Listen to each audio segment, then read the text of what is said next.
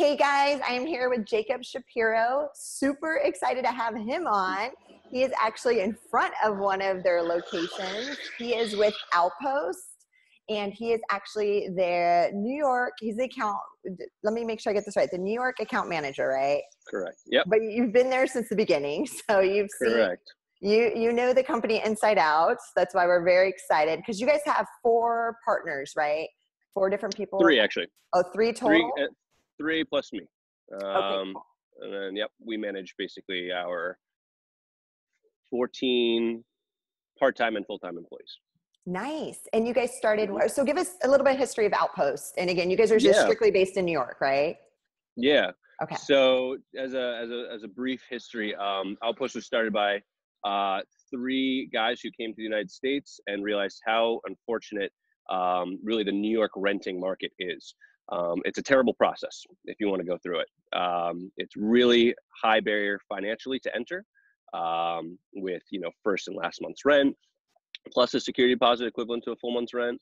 Um, you could empty your entire bank account doing that uh, you uh, you need to have background checks and credit checks, um, which many international arrivals do not have, and um, and you know many other you know financial barriers, um, and simply you can be denied for for no apparent reason.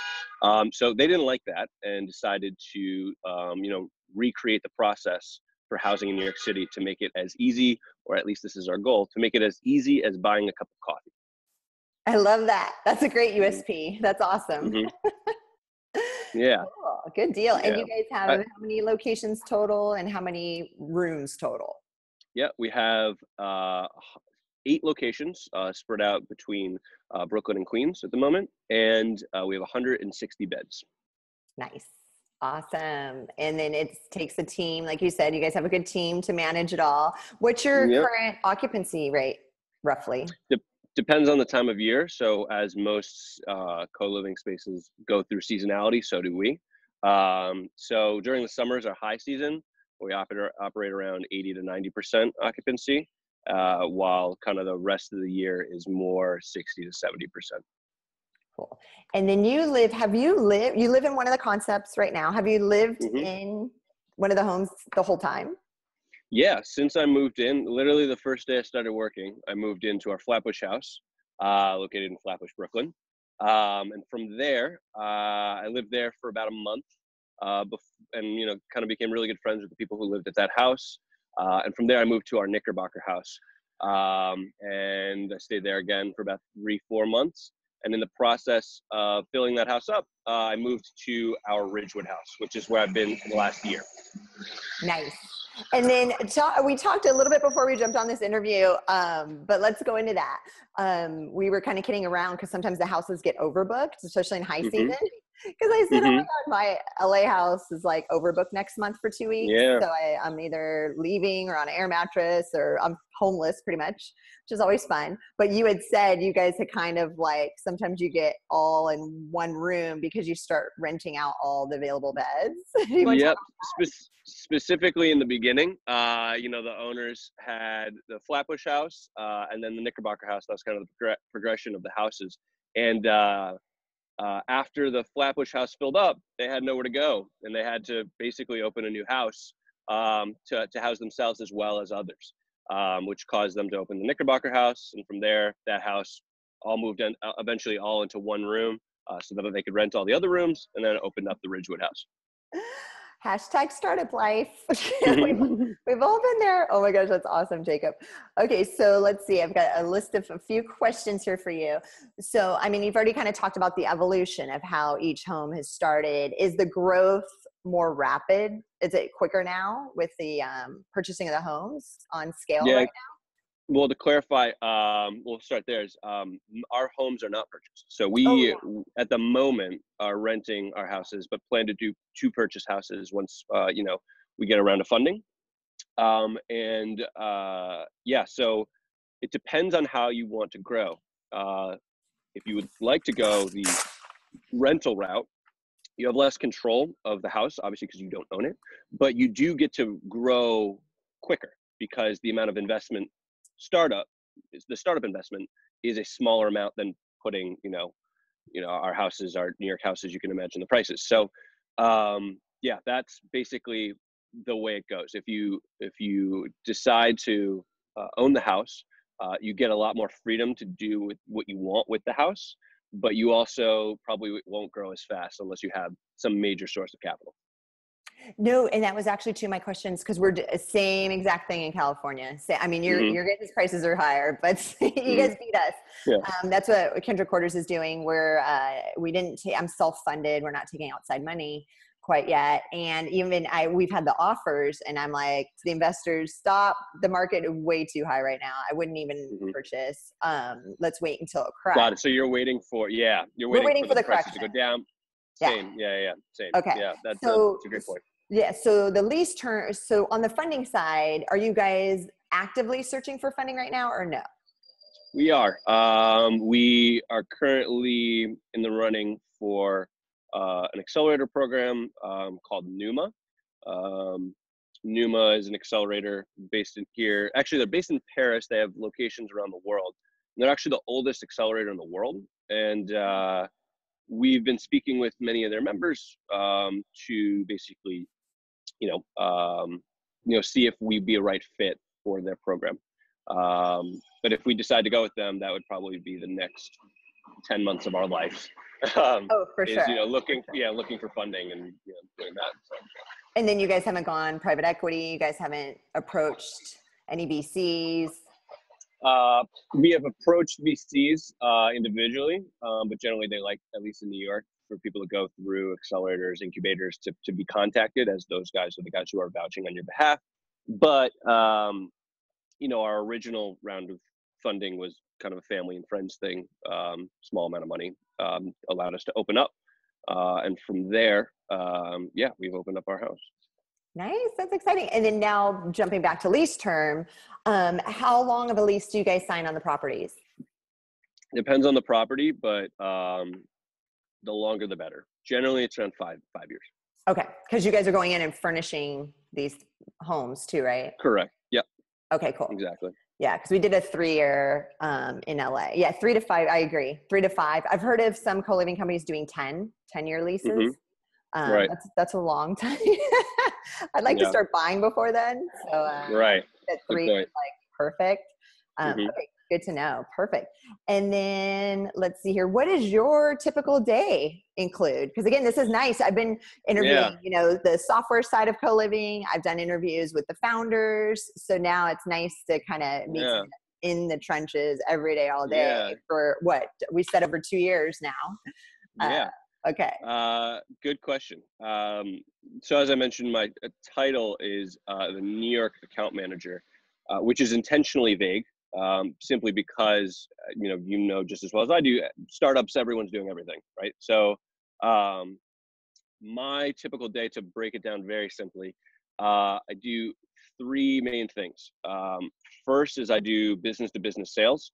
So if um, you know I contact um, New York-based businesses that are, you know, that that it seems as if their members or students or you know business partners will need uh, short-term or temporary housing, more like mid-term housing. We only rent for longer than a month, so um, if if they need that, uh, we you know we will contact them um, and set up business accounts with them. Um, so that's my main uh, sales aspect is I deal with the business to business sales.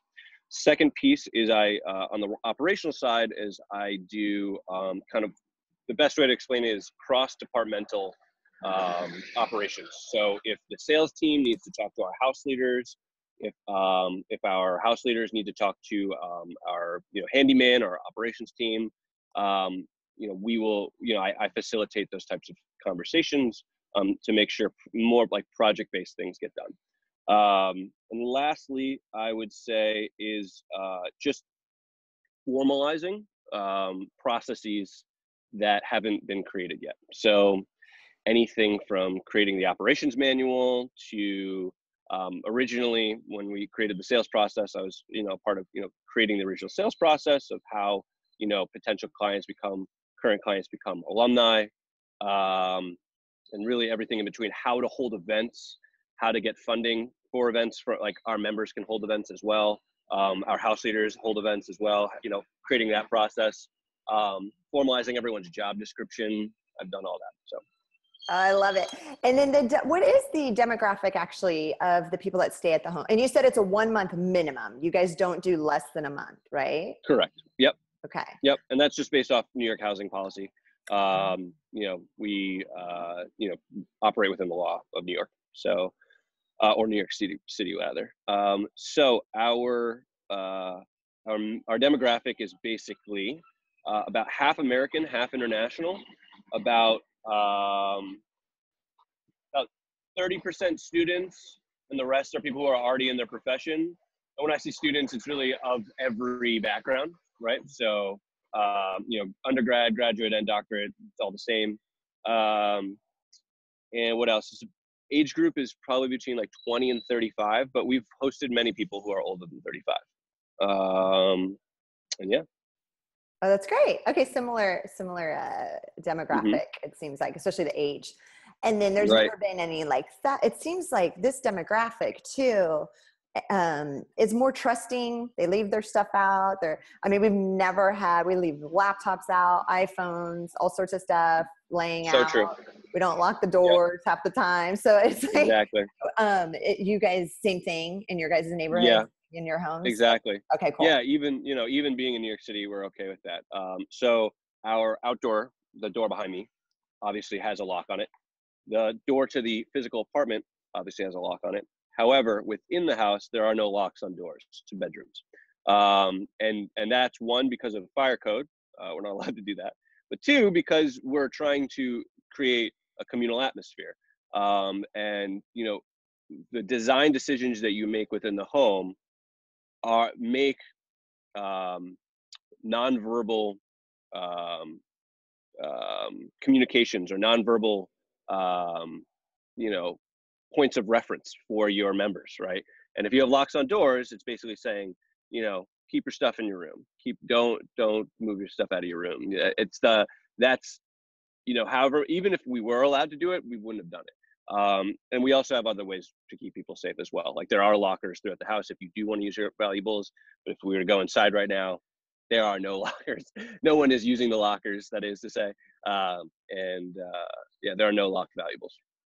Oh my God, I love that concept. No, that's amazing. And I think you're exactly right that you're going to deter the people that are super fearful and that energy of them being scared someone's going to steal their stuff, scared of, you know, you're going to deter those people if you're like, hey, this is how we live. We don't lock mm-hmm. door, these doors. Your stuff's yeah. fine. Like, I think you're going to have more of those carefree people that aren't exactly attached to physical mm-hmm. belongings and it, yeah. it, creates a better energy. So I'm glad you. Absolutely. Oh, that's interesting. No, because we're the it's, uh same, uh, and everybody laughs. Or you know, when a new person comes in, it throws them off at first because mm-hmm. they might have not been used to that, and yep. then they get used to it, right? And it's in the first house, even our first Epic Entrepreneur house, like two years ago. I'm like, wait, we're not locking the front door. We're not like nobody owned a key to the house.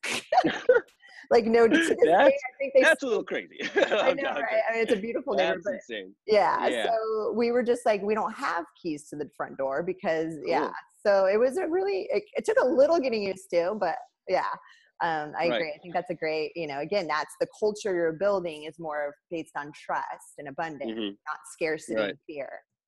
That's mm-hmm. cool. Um, and then what other guys you're talking? I'm like thinking these great. Oh, and you said you're gonna give us a quick tour. Are we gonna peek are we going to walk through that? Are we allowed we can do that. Yeah, yeah, we can do that. Okay, do a quick tour in a second. Yeah, do you want to do that now? Yeah, let's do it. Sure. I will pull it up right now. Fun. This is a first virtual tour on uh, one of our interviews. Yeah. Uh, no, this will be great because yeah, we're sharing right. interviews on our YouTube channel, and then of course cool. um, doing the interview in our book that's coming out, the Co-Living Code. So I cool. really appreciate your time, Jacob. This is this is exciting. Cool. I'm just trying to figure out how to flip the camera around. There we go. So cool. don't and take a look at our code. Which location is this? So I'll give you a tour in a moment. So this is our Ridgewood house. This is the entryway. Um, the Ridgewood house has 14 bedrooms and 25 beds. So it's a mix of private rooms and shared rooms. I'll give you a peek of my room specifically so we can take a look. So again, no, look at the code. oh yeah, that's awesome. So here is our kitchen area. It's our Nice. big downstairs kitchen. This is Tasia, actually. She's our community manager for Outpost Club. Hello. Helps hold events and do uh, things of that nature. Here is our board saying, I like this board. So it says, where are you at? And it shows where everyone in the house lives. That is so cool. That's really Yeah, cool. And so that's our that's our, our thing. Um, and I'm gonna take you down to the basement. I'm gonna figure out where the lights are first. Maybe they're down there. So our basement is our major common area. So I'll move back so you can see the whole thing.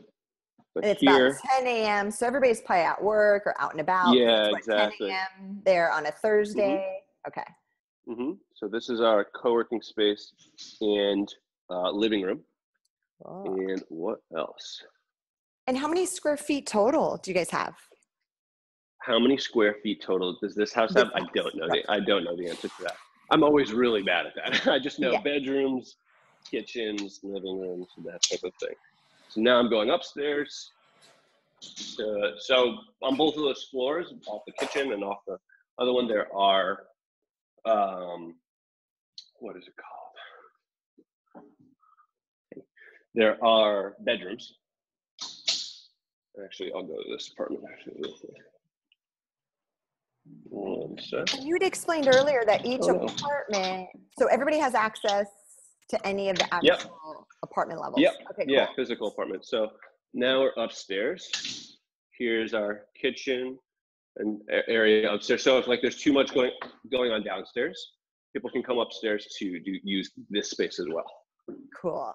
Love it. And example of a bathroom. Awesome. And then lastly, we can take a look at my private room. Oh, nice. So this is my room. And I wish I prepared it for the tour. Yeah, that's okay. No, it's good. Hey, decent Cool. size for New York, though, right? Exactly. Awesome. I appreciate that. that quick tour. That was amazing. yeah, sure. Okay, so I got a couple more questions and then we'll wrap it up for you. I know you'll want to probably need to get on with your busy day. Um. Let's see here. Do you guys have a list of like house rules or guest commitments, um, roommate, like any sort of like set of rules that you guys give people when they move in? Absolutely. Yep. So people sign a membership agreement, which is basically a lease. Um, and, you know, it's very extensive, um, more extensive than your average uh, lease simply because of the amenities that are included in the house. So, yes, we do have rules. Um, and then there are little rules around the house um, to explain, you know, basically how you, you should interact with a- aspects of the house. So, our one of our lovely house leaders is a graphic designer, and he has designed for us a um, three sets of rules that we get to put all around the house. Actually, four sets of rules. So there's one for the kitchen, one for the whole house, one for the bedrooms, and then one, and then little signs that go around that are um, non-English signs. They're all they're all signage like um, icons, so that people of Oh. any uh, people of any language capability can understand how to interact with those things. Yeah, because you already said 50% of your guys' occupants are international. Yep. Wow. Okay, cool. and a lot of them oh, not a lot of them but I'd say 80 to 90 percent have full you know english speaking capabilities but many of them have um, what else they have uh, uh, they're, they're here for language school so Okay. they are learning english so Nice. there's there's a decent portion of them that are doing that as well And then do you guys do events at your homes? We do. So each house has two events per month, and anyone from any house can go to any event. So uh, basically, people have access to around two events per week. Nice. Okay, cool. And you guys invite outside people to those events also? We do. Uh, we charge. So it, all the events can be found on the back end of our website. Once you become a current member, you can RSVP yourself and your friends. Friends are paid though, right? Members are paying for these events. Um, and a friend is not paying for the access to the event, so um, we charge for them. Got it. Perfect. depends on depends on the event. If it's if it doesn't cost us any money, it doesn't cost them any money. But yeah, Yeah, no, definitely. And then, um, kind of like before we jumped on again, we spoke a little bit about, you know, you've been in this, you know, so many people in the co living industry. And again, it's such a new industry. So it's exciting that you've been in it for a couple years already. Yeah. Um, so, what's your personal opinion on the future of co living? Mm-hmm. Uh, I would say uh, we haven't seen every iteration of the type of of of the niche yet, right? There's we're a niche category in real estate, right? But within that niche, there will be other smaller niches, right? You mentioned before it would be really cool to open houses for single mothers. It'd be really cool to open houses as there already are for entrepreneurs. It would be really cool to open houses for artists, as there again already is. Um, we we haven't seen all those, um, and I don't know, other than the entrepreneurial bout, um, the viability financially for some of those things. I like it. I love the idea. Um, sounds super cool. But the I, I, heard this this other real estate investor talk um, about location and that location is your best and your worst asset, right? Because if you have a great location, that's great. But you also can never move your location, right? Sometimes single mother house sounds fantastic for single mothers to live in, but it's just not the right neighborhood, right? Uh, this this guy he said, uh, money. You say money talks, but real estate does not walk. Um, nice. You know, like so it's a, it's a great it's a great way of saying it. Um, so while location can be a, a great asset, it can also uh, limit the scope of people capable of living in your house. Um, and for us, we are intentionally um, you know non-interest based right? We have some houses that form their own small interest based groups but people move in and out. So you know those those waves go come and go right? So um, yeah i'd say for the the future it looks bright. I think as i mentioned in the beginning looking to uh, create a um, create a new type of real estate product that is as easy as buying a cup of coffee as i mentioned. Um, and I can go a little bit further into that to kind of understand what I mean by that. So, if you go to Starbucks, you know how much a cup of coffee costs before even walking in. You know around how much it costs. You know how much the upgrade should cost. You know how much. Uh, you know that uh, you know a latte is going to be more expensive than a cup of coffee.